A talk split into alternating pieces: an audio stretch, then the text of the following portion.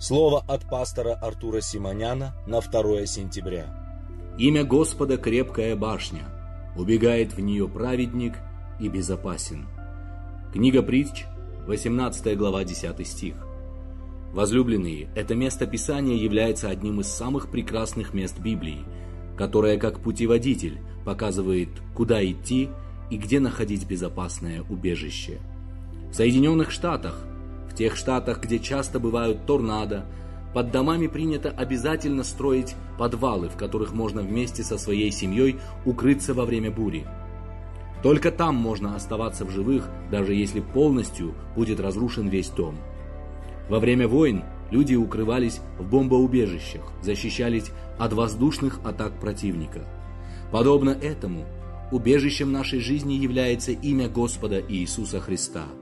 Если мы верим во имя Господа Иисуса Христа, что означает спасение, то поспешим укрыться в нем не только тогда, когда угроза от ада, но и от всех негативных жизненных обстоятельств.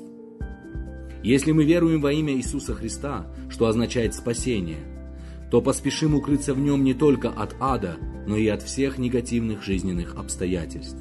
Возможно, вы нуждаетесь в спасении от бедности или от болезни, или от семейных проблем.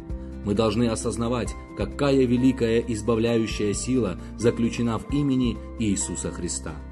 Тогда будем всегда находить защиту и безопасность в нем. Господь да благословит вас.